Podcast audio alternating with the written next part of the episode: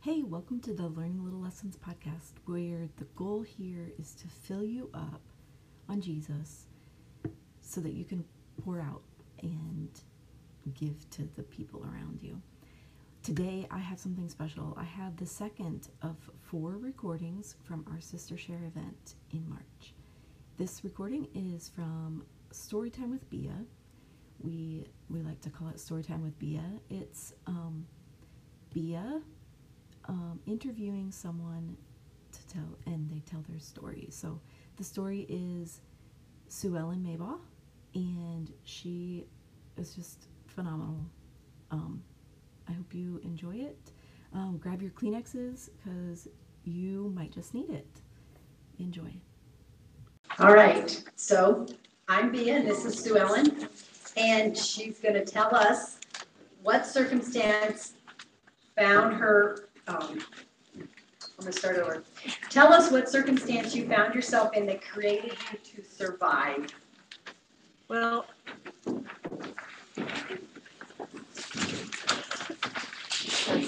test.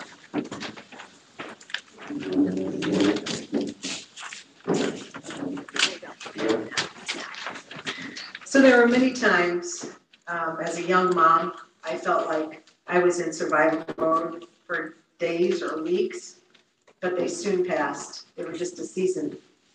My longest circumstances in um, survival mode started in 1995.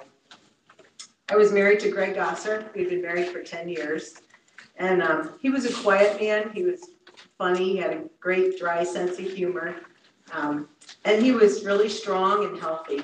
He was a very hard worker and a great dad. He had a hard time turning off his thoughts, though, so he always had to be busy. He could not just sit down and relax.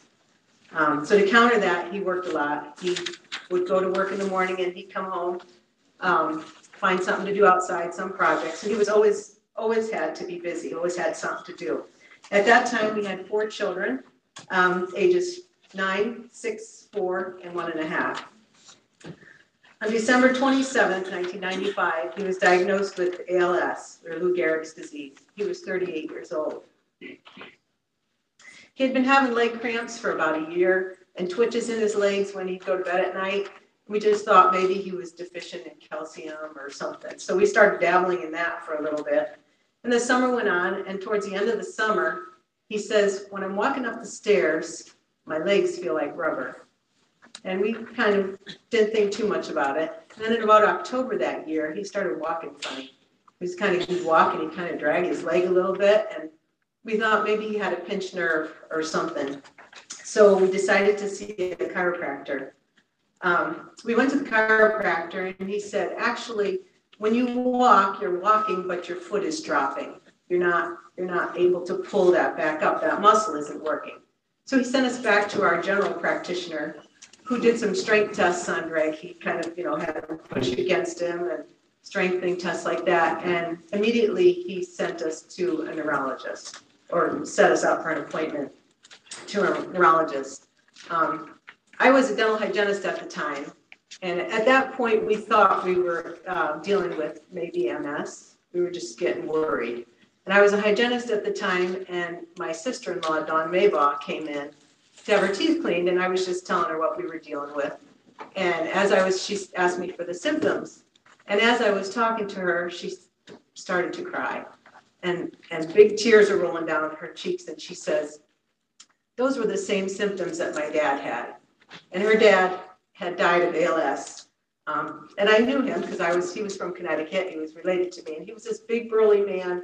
And by the time he died, about five years later, he was couldn't breathe, couldn't walk, was in a wheelchair. I got really a pit in my stomach. I thought, I hope we're not dealing with this. So my prayer then became, I knew MS has a longevity, and I knew ALS did not. So my prayer became maybe maybe I should pray that it is MS and not ALS. Um, I didn't mention this to Greg.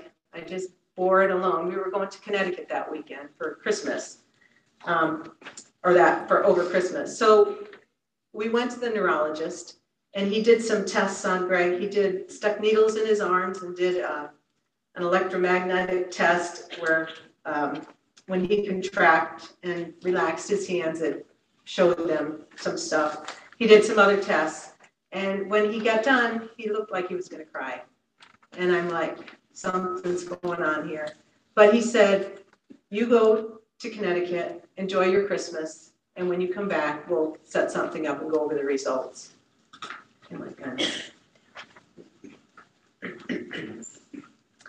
So we went to Connecticut, and which brings us to December 27th of 1995. We went back to the doctor, and he very blatantly said, um, told Greg that he has amyotrophic lateral sclerosis, ALS for short, also known as Lou Gehrig's disease. He explained that the nerve cells that talk to the motor or voluntary muscles were dying. When the nerve cells don't send the muscles a signal to move, they quit working or atrophy and shrink up to nothing. He told us medical science could not isolate a cause, neither was there a cure. The prognosis was two to five years. And at the end, the only muscle that would be able to move would be his eyelids. So um, he said very blatantly, too go home and talk about breathing machines and um, feeding tubes. And we're like, what? Breathing machines and feeding tubes? I barely knew what they were. And he was telling us to go home and talk about that. We were stunned. We were in shock. Two to five years. At this point, Greg was only having trouble dragging a leg. We, we just couldn't imagine that in our head. Little did we know how soon he'd need him. Greg felt like he was given his death sentence, which in reality he was. when we got home, the kids took it like we thought they were. Laura buried her head in her Aunt Ann's arm and didn't want to hear it. And um, Leah and Todd jumped up and down, screaming, Is daddy going to die? Is daddy going to die? And Greg just calmed everybody down by saying, Kids, I'm going to die. You're going to die. Mom's going to die. Even Bethany's going to die. We just don't know when. And that settled things down.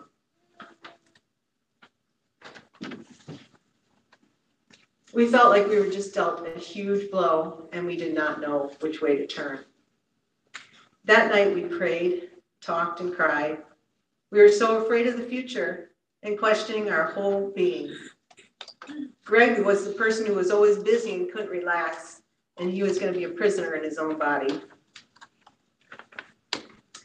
Greg thought he was being punished for something, and I had to assure him that was not the case. God doesn't work like that. We both felt and agreed that if it was to lead one person to Christ, even our own kids in the future, then it was worth it. Although at times that struggle was almost unbearable, we held on to that position and it actually was strengthening for us because it helped us to go on and to um, be an example and accept our cross.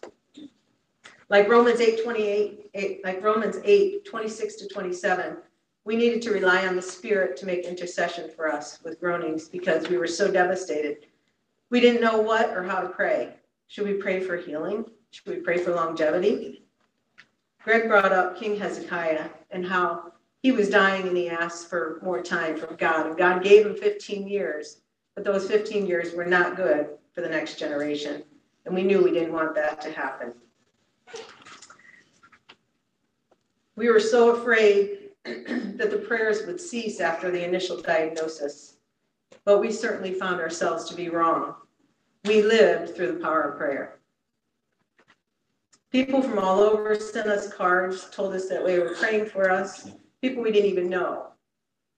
We were confident that God was by our side, and we really felt the Spirit working in the people around us.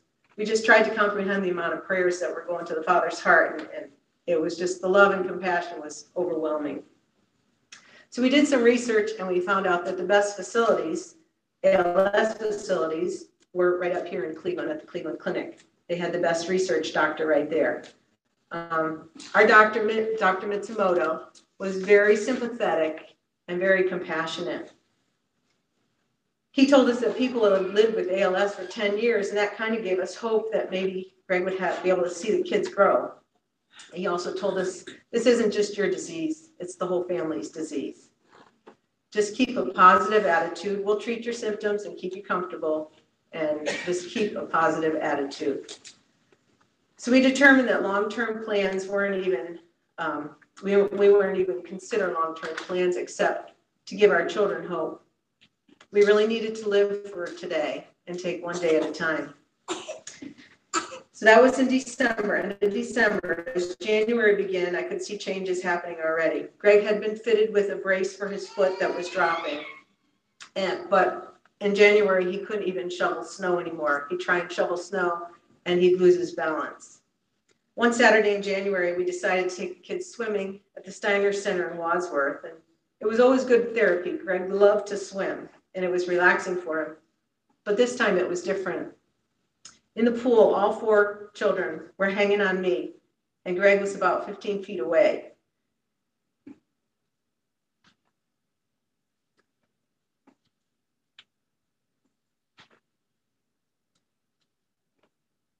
There seemed to be a separation happening already. And I felt like this was a taste of my future. Greg would be gone, and I would have the whole responsibility of raising the four children myself. The helping hands began. In the morning, we'd wake up and our driveway would be plowed.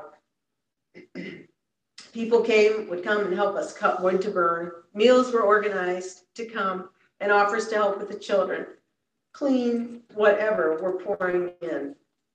Greg's family was a huge emotional support and willing to do anything watch the kids, do laundry, yard work.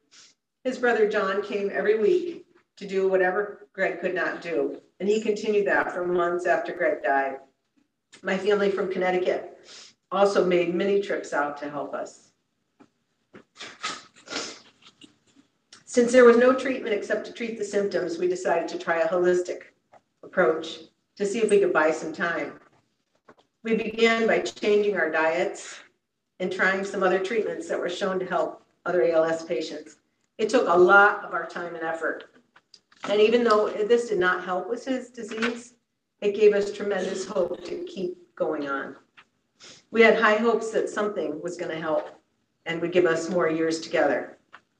So some instances, we had a burning wood stove.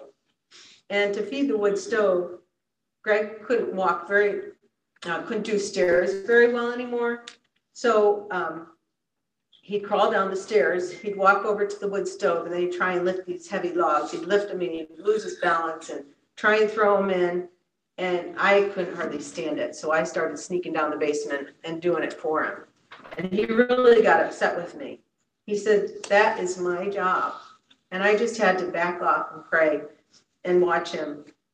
And I knew that he would eventually hand the job over to me. And he did. He quietly handed the job over to me. Um, acceptance. Greg would struggle, struggle, struggle. And then he would accept the circumstances and move on. No regrets, no turning back. And he was such a trooper. That's how it was the whole nine months that he lived. So by now he was walking with a cane, and you'd often see him in church walking in there. And Laura was just the right size. She was nine years old at the time. So he'd have the cane in one hand and he'd have his other hand on Laura and they'd walk into church. So February turned into March, and each week I could see we were losing ground. Greg was a cabinet maker at Swiss Woodcraft, and the first time when he came home, he told me that he had fallen at work, and I was just devastated. I'm like, what did you do? And he said, nobody saw me, so I just got up and kept working. And that was Greg. He just, he was a trooper.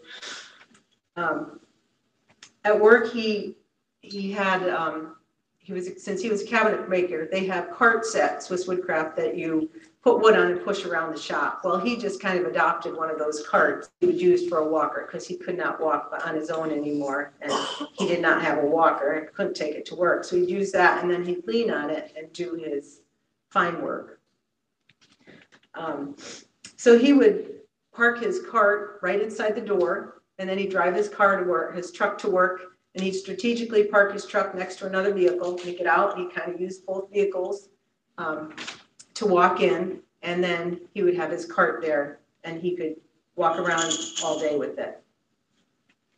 Um, on the days when another vehicle wasn't parked next to him, he'd just crawl in the door. He'd crawl from his truck in. He didn't care how he got into work. He just wanted to work. He wanted to be useful. And I could hardly stand it anymore once again. So I started calling into work and asked if somebody would come out and help him. And they were so willing. Um, somebody came out every day and helped him in. One day, one of his coworkers came out, opened his door, picked him up, and he came home and told me it was just like a baby. He just picked me up and carried me into work and dropped me off. And that's exactly, he did that then, from then on. So um, Greg could barely walk anymore. So one day, we saw, I saw an ad, an ad in the paper for a scooter. It was about two hours away, and I did not have time to make that trip, four-hour round trip. Right then, the phone rang, and it was somebody who said, "What can I do for you today? I'm free. What can I do?" And by evening, we had that scooter at our house in our garage.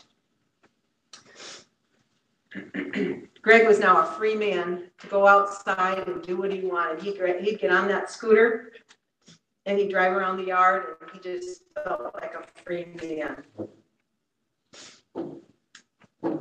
Um, I would watch for him to come home. The kids would help me. We'd help him up the steps, and we didn't couldn't get the scooter in the house yet, so he'd have a wheelchair there, just a manual wheelchair that he'd push around as a walker, and he'd get around the house like that. So here it was already March, and we had we just had one disappointment after another. Um, one Sunday, one of my saddest days was that spring on a Sunday. Greg had been teaching Sunday school for about five years, and now he started fretting on Friday, how am I going to make it up the stairs? Because Rittman has a lot of steps to go up, had. Um, since his mind was still working and his mouth was still working, quitting would just be one more defeat. That Sunday, we got to the top of the steps, and he just looked at me with big tears, and he said, I can't go one step further. As it turned out, his Sunday school said, class said, if he couldn't come up, then he would, then they would come down and they would have Sunday school downstairs. But that didn't happen. The next week we got there and Greg was in a, a push wheelchair by then. Um, the next week they, we got there and there was two men at the bottom of the steps waiting to carry him up. They carried him up, wheelchair and all. And he taught as long as he could. His voice was getting really soft, so that ended too after a while.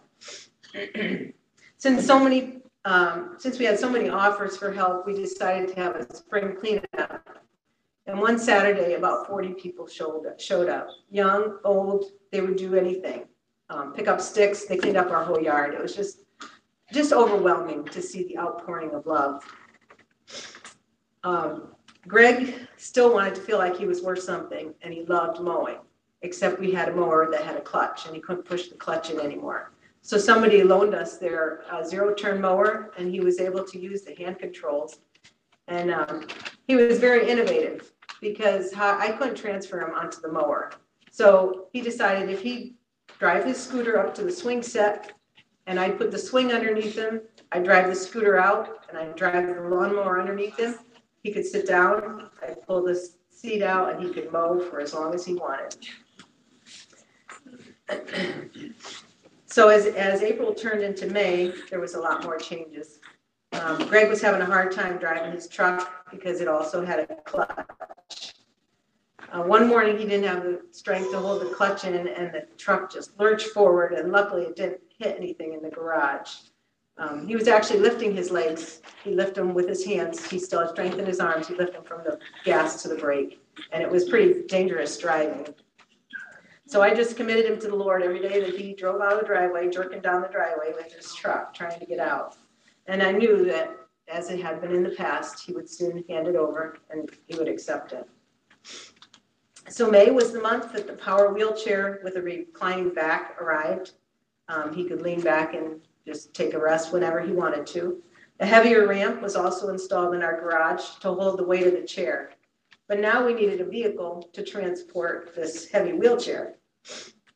When that arrived, Greg felt like a king.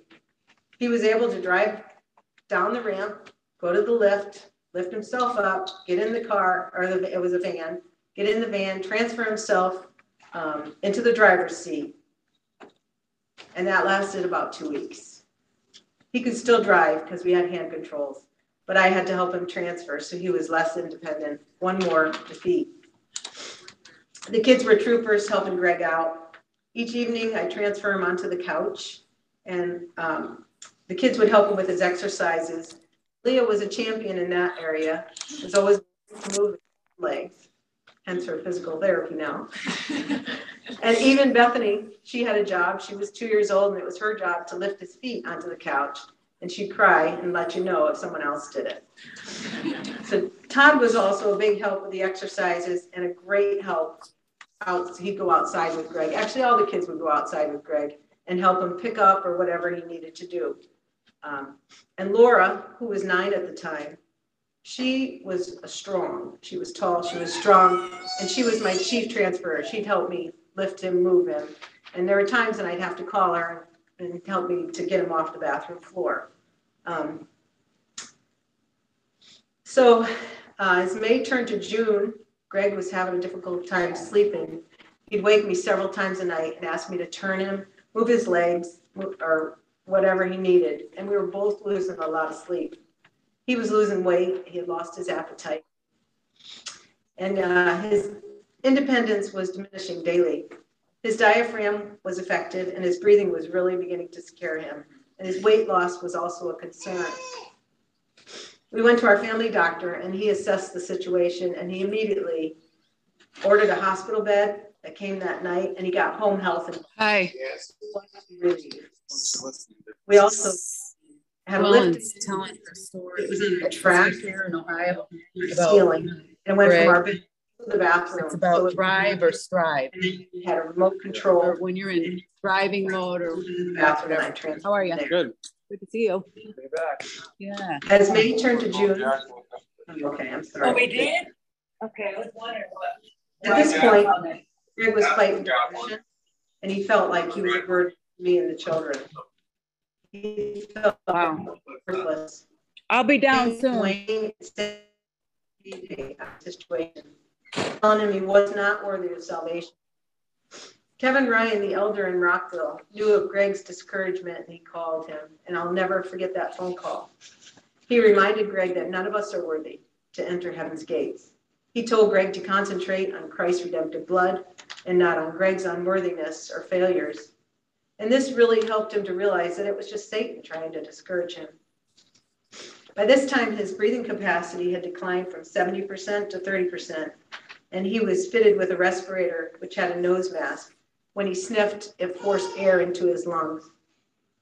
He started out wearing that a couple times a day, and it wasn't very long, and he was wearing it 24 7. He was still going to work every day, but it was getting a lot harder for him. So, another prayer that was answered about in June um, was for a nanny went out of the blue, Dawn Stoller Steiner, now um, called me and said if we needed someone to help out, that she was available. We took her up on her offer, and soon she was a part of our family. Not only did she take care of the children, she was an excellent disciplinarian. Cook, cleaner, and entertainer. She even taught my kids how to wash the floor, but I think they forgot. the kids loved her, actually. She was a wonderful asset. So in July, Greg's um, weight loss and lack of appetite was turning into a big problem. And so surgery to place a feeding tube was scheduled and hospice was called in. It was then that it really hit me that God had other plans than for, than for extending Greg's life. So during surgery, the feeding tube um, broke in his stomach and they had to retrieve it. And in doing so, they nicked an artery. So that night, um, I was staying overnight and he started bleeding internally and it was whatever coming out. And so um, he needed another surgery that evening immediately. So before they took him back to ICU, the doctor asked what heroic measures we wanted in case he would have a cardiac arrest or some other thing would happen. What did we want to do? And even though we had talked about not prolonging his life with life support, it was way too early. We had talked about that at the end of life. And here, Greg, he still had a lot of life. He still had quality life. And we were not ready for that. He was not ready to give up life either. So at that point, I called, we had talked to Andy Stoller about that. And I called him just to ask him, it was two o'clock in the morning, you know, what his thoughts were, what, what we should do. Um, and I also called Greg's family and just told them what was happening. So they took Greg, whisked, whisked him away. And here I was standing in a deserted waiting room, four o'clock in the morning. God was my solace. I had nothing else. Nobody else other than Greg's family and Andy and Roberta knew what was going on. So I'm in the waiting room, and an hour later, in walks Andy and Roberta and Greg's family and all his, his siblings. I was so taken aback. Here I'd woken them in the middle of the night, and they came to support us. Once again, God's Spirit was at work. That evening, Earl Beery came and he prayed with us. God, uh, Greg's faith had been tried and very, very weak. I'll always remember the strength we felt in that prayer. After he left, Greg shared an experience he had during the prayer. He said he felt like his body was floating and a peace encircled him like never before. We both knew then that all the mistakes that had happened that day, the last two days, were really not mistakes. They were all in God's perfect plan so that Greg could feel that wonderful feeling of peace. Never again during his illness was Satan able to steal that from him. so working helped take his mind off his physical issues and um, it was such a blessing that Dave and Ken allowed him to continue working and they created a position for him so he could work on the computer and do some CAD drawings instead of actually making the cabinets. By now, our days consisted of Greg getting out of bed with the lift, bathing him, getting him dressed, shaving him, brushing his teeth, suctioning him, and tube feeding him. This process usually took about one and a half to two hours each morning. And one morning, it had taken so long to get out of the house, he just sat in the van and wept. He said, I'm just like a baby. I can't do anything for myself. You have to bathe me, clothe me, feed me, and everything else. He had just been stripped of all his dignity. So I would bring him to work and exchange cars with one of the men at Swiss, and then they would bring him home. And Vern Lance fed him at lunch, so I didn't have to come back in. And then the man, whoever I switched cars with, they'd bring him back home. They were so accommodating and kind. They all wanted to do whatever they could to help. And we know that God's almighty hand was there with, by placing him there at that work several years prior. So school was ready to start, we're in August now, and Dawn had to go back to Toledo. So we hired Marsha Ruffiner and Debbie Christian to get the kids on the bus and to take care of Todd and Bethany, do any other cleaning or whatever needed to be done. All three of these ladies were a huge answer to prayer. At this time, Greg was becoming very anxious because it was getting harder to breathe. He couldn't be left alone, and I could feel him pulling away from the kids, and that made me really sad. He also worried not about dying because he knew what was waiting for him, but he was worried. He thought he was either going to choke or suffocate. So I conveyed these fears to the ALS nurse, and she said that most ALS patients just sleep away. The carbon dioxide levels exceed the oxygen levels because they can't blow it off, um, and they would just get sleepier and sleepier. And with this news, he was so relieved, and that was the case. He just he kept getting sleepier and sleepier. So Labor Day came, and Greg was sleeping more, falling asleep at the drop of a dime. And I felt it was time to tell the kids that he was getting close to death. So after many tears and questions, that night their prayer changed from heal daddy to help us accept it. Since I was very sleep deprived, uh, Debbie Christian, along with some other nurses, volunteered to stay overnight so that I could get some sleep. I slept in the bed right next to the hospital bed, and they'd come in and out all night doing whatever he needed, and I, I just slept. I was so tired and exhausted. So the night before we died, the night before he died, um, I laid with him in bed that night, and we were talking about heaven. And I asked him, Do you feel at peace with God right now? And his yes response was so confident. It left no room for me to doubt that he was ready to go. In the morning, I noticed a color change and knew something was wrong. The visiting nurse arrived and encouraged us to tell him it was okay to go, that God would take care of him, take care of us.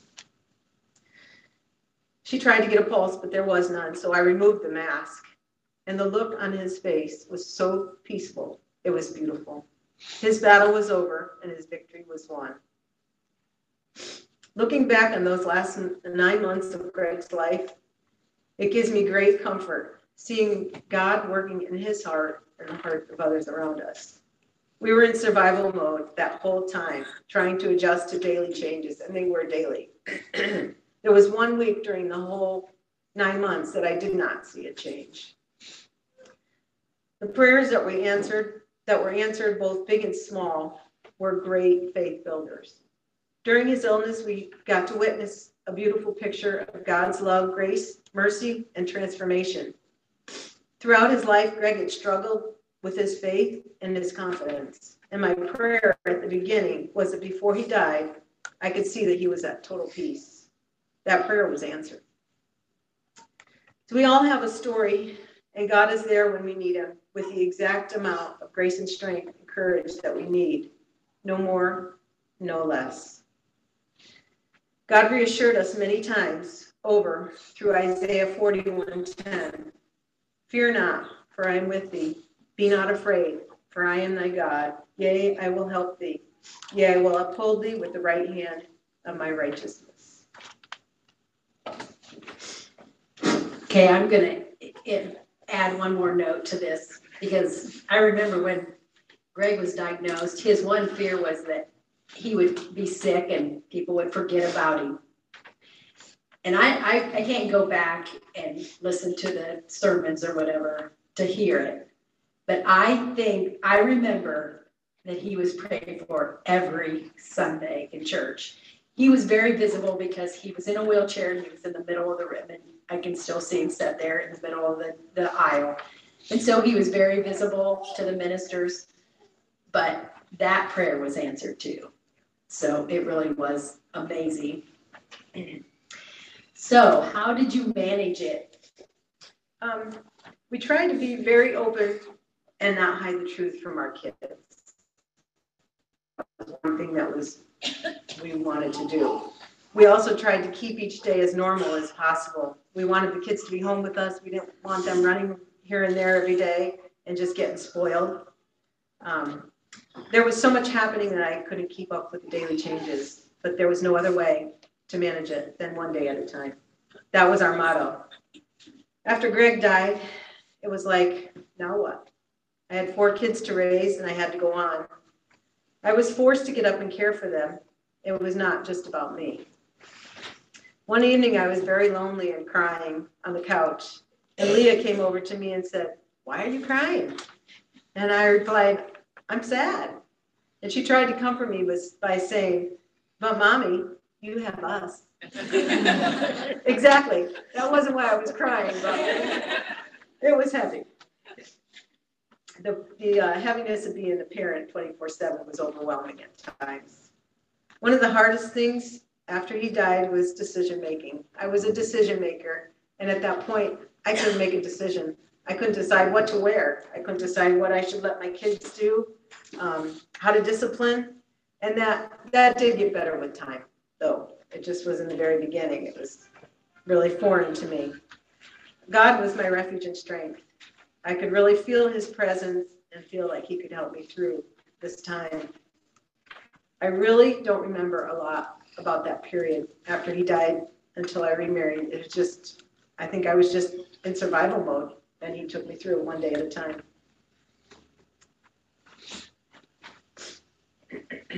Okay, so was there a point when you felt like you started thriving? And if so, what helped you to get to that place? I feel like I was still in survival mode um, right up until and after Ken and I got married. I had gotten into a routine with my kids, but it was still one day at a time. Um, but now I got married and I was trying to juggle a new marriage, figuring how figuring out how to involve Ken and letting him take over the head of as head of the household without my kids being resentful he didn't want to come in with an iron fist and just start disciplining. And so he left me do the disciplining. And then he's just supported me. Um, he was a perfectionist and I was not. And he was used to things being in their place. And in our family, what belonged to one person was free for all to use and usually didn't end up in the same place. I feel like I started thriving again um, when Ken adopted the kids and they began to respect him as their dad. They would call him dad, respected him. I think I started thriving again. So just as a question, how, how long was it till you got married? Um, 18 months. Okay, and then how long till you, they were adopted? I, I, I'm thinking that it was the next year. Yeah. They were afraid if I died, you know, what would happen? We. Ken want them? You know, but they eventually, they, he earned their respect. Yeah. Okay. Um, what are some ways that others help during that season of life? And maybe what are some things that well-meaning people did that didn't help? Okay. Um, I can't begin to tell you how much people helped. Prayer was the most important. We were carried by prayer, for sure. Um, people were so helpful bringing meals, helping with the children, helping around the house, whatever our needs were, the help was there. They also were pretty creative, some of them. One person um, canned something for my kids' lunches, and it was a canning jar filled with $101 bills. So the kids for their lunches would take a dollar bill out, buy their lunch at school.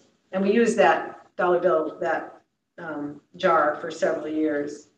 Um, So ladies, when you're hesitant to help because you don't feel like you can do good enough, don't let that stop you.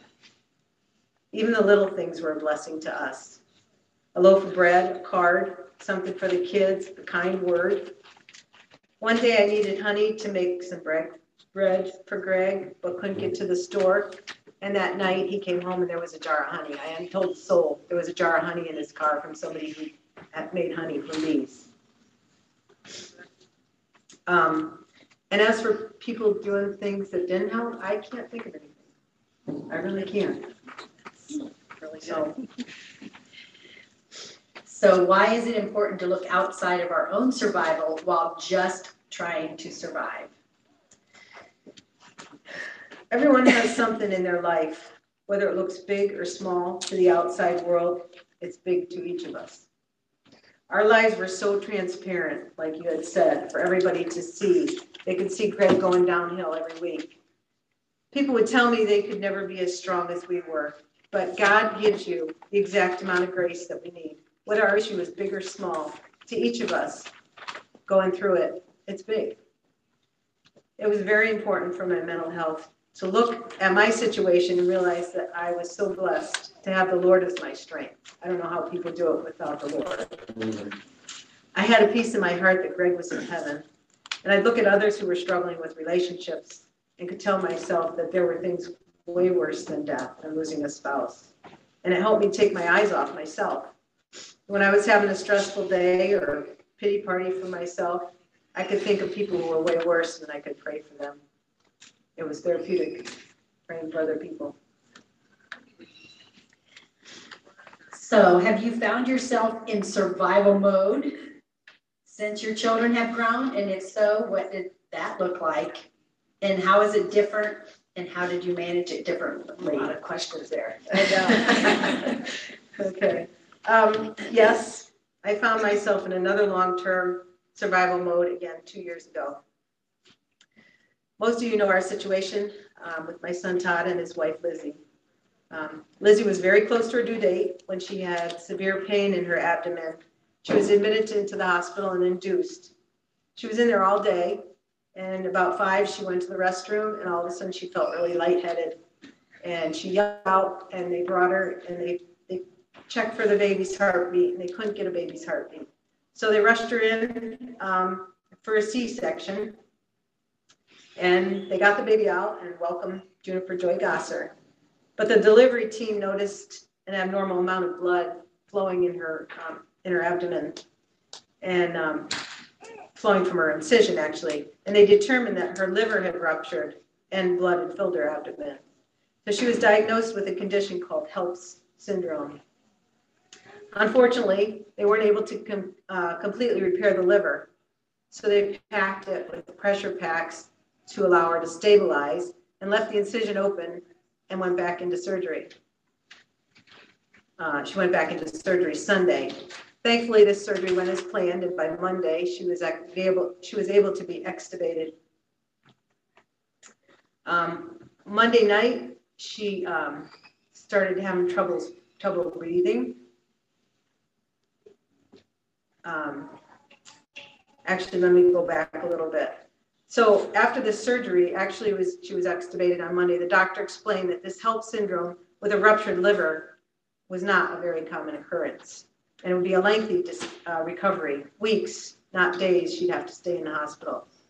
So we started to discuss hiring someone to come and live with them and take care of the baby for a few weeks. We never anticipated the journey and trial God would have in store for us.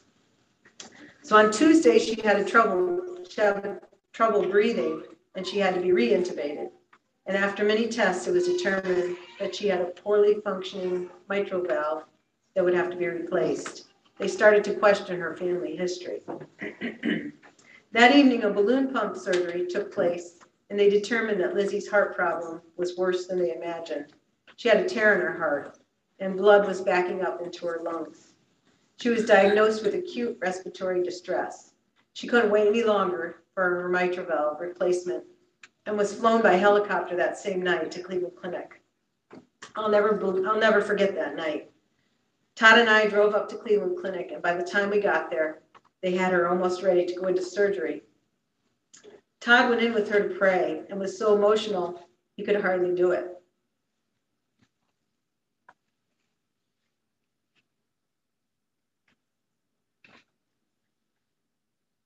The nurse that was attending her, this little sweet nurse, asked if she could pray.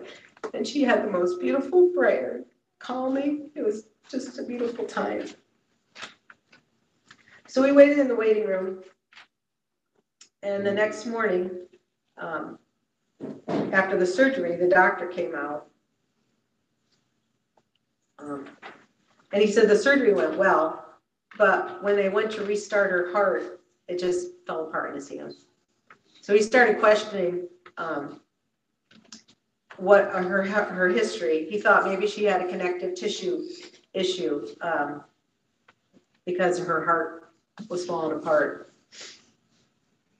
So because her heart wouldn't function properly, she was placed on the ECMO machine, which would do the work for her heart and her lungs temporarily. The next day, they realized if they restarted Lizzie's heart, it wouldn't function well. He felt like she should be placed on the heart transplant list with hopes that she would quickly receive a heart since her condition was so critical. Some of her family arrived and they were able to visit her, but with COVID, the visiting hours became more limited each day. Todd was in constant contact with the nurses and doctors, and her case became very personal to the whole staff there.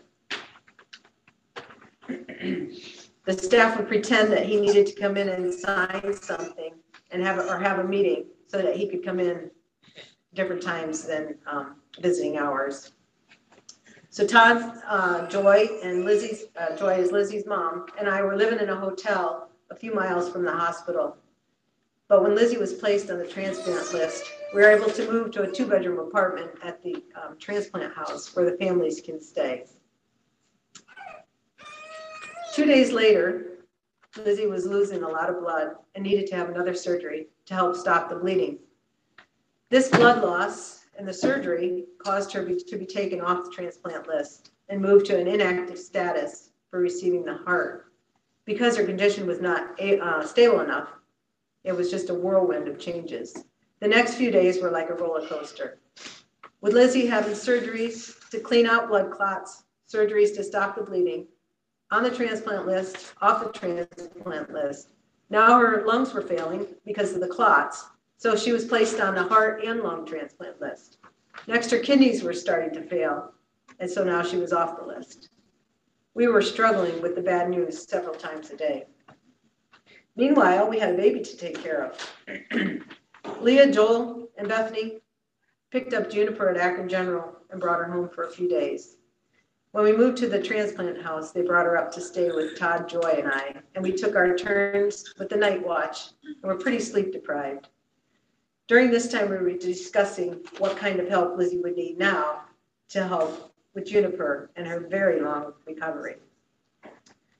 So the two weeks after Juniper was born was like a blur. On March 29th, Lizzie developed a bleed in her colon and her other organs were deteriorating. They needed to stop the bleeding in her colon, but if they did surgery, she'd bleed out during surgery and would not make it through. If they didn't stop the bleeding, she would bleed to death and die a very slow and painful death. At this point, it was the ECMO machine that was keeping her alive.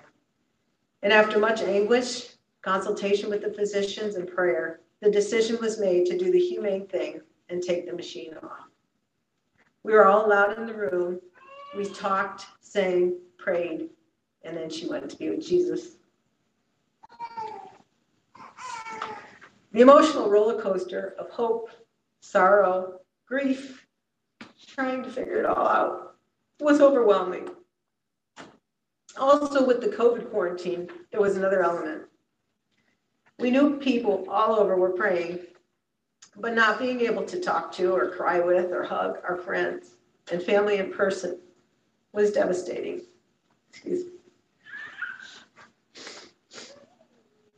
And we anticipated that this would continue at the funeral since COVID was just beginning and nobody knew what it was all about. However, I've learned that there are unexpected blessings during grieving and surviving. As we experienced the calling hours behind a six foot barrier, our emotions were shot and we felt very alone. But the funeral was the most beautiful and uplifting, uplifting funeral I've ever been to.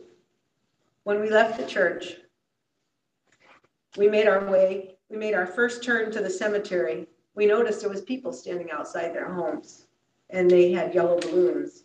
The closer we got to the cemetery, the street was lined with cars and people supporting us. We were weeping and just overwhelmed by the support we felt and the love we felt. Once again, God was there to lift us up when we were down and work through our friends and relatives and church family and community. So now we're back to the drawing board how to care for Juniper. Lizzie's family stayed for a while to help, and then Laura, Leah, Bethany, and myself made out a schedule as to which days we could take her watch her and which nights we were available to spend the night at Todd's. Leah took over the care schedule and Juniper's schedule. How much formula, how many feedings per day, sleep sack, arms in, arms out, etc. Our lives soon were consumed with Juniper's care and helping Todd with daily, daily chores and worrying about his well being and their future, along with grieving and trying to make some sense out of everything that had happened and turned our world upside down. About a month later, it was determined that Lizzie had had a genetic connective tissue disorder that affects the blood vessels and internal organs called vascular Ehlers-Danlos syndrome.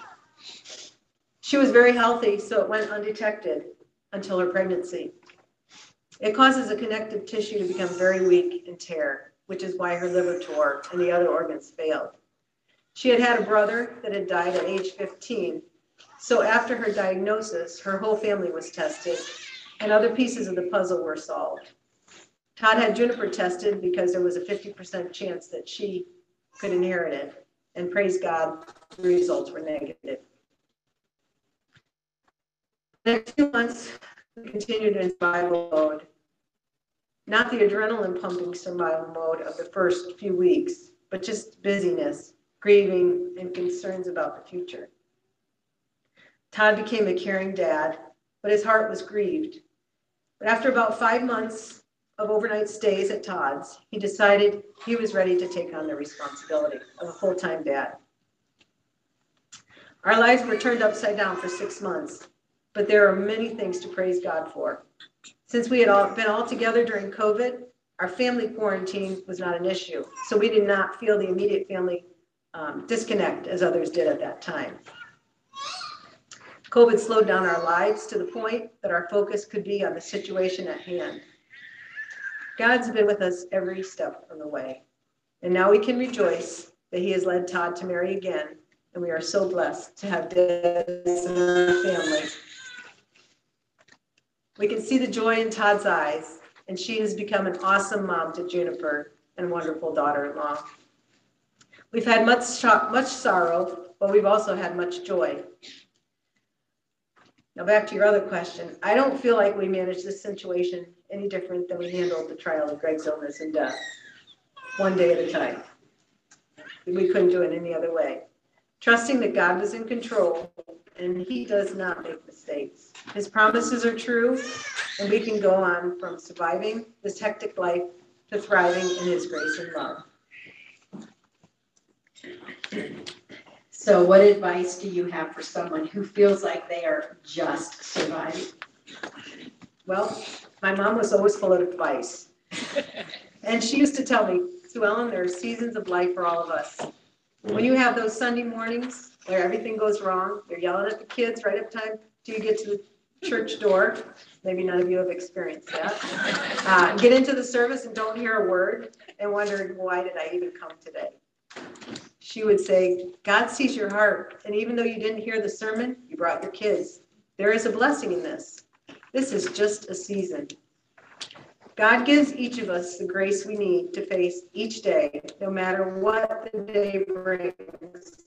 Whether sorrow, busyness, sickness, heartbreak, loneliness, whatever it may be, He sees our needs and He understands. And He will give you the grace, strength, and courage to go on when you think you can't. So, my advice um, for those of you who feel like you're just surviving is just keep on keeping on, one day at a time. Soon you will be thriving again. This is just a season. Yes, very good. I guess I have one more story to tell about Greg. Well, it- it- I'm not having, but I've heard it, and maybe some of you have ever heard it too. But talking about his um, teaching Sunday school. So he taught with John Klotzel. And um, then he was getting close to death, and so the kids were all whatever. And so John told him, he was like, now, Greg, when you get up to heaven, we want to know that you're there. And so he said, why don't you just open that window in our Sunday school room that never, ever, It was stuck. it was stuck and never, they couldn't get it open. And so, I don't know if it was a Sunday or two after he died, they got into Sunday school, they came up to that room and that window was open. So God hears us always and always. So we can be sure of that.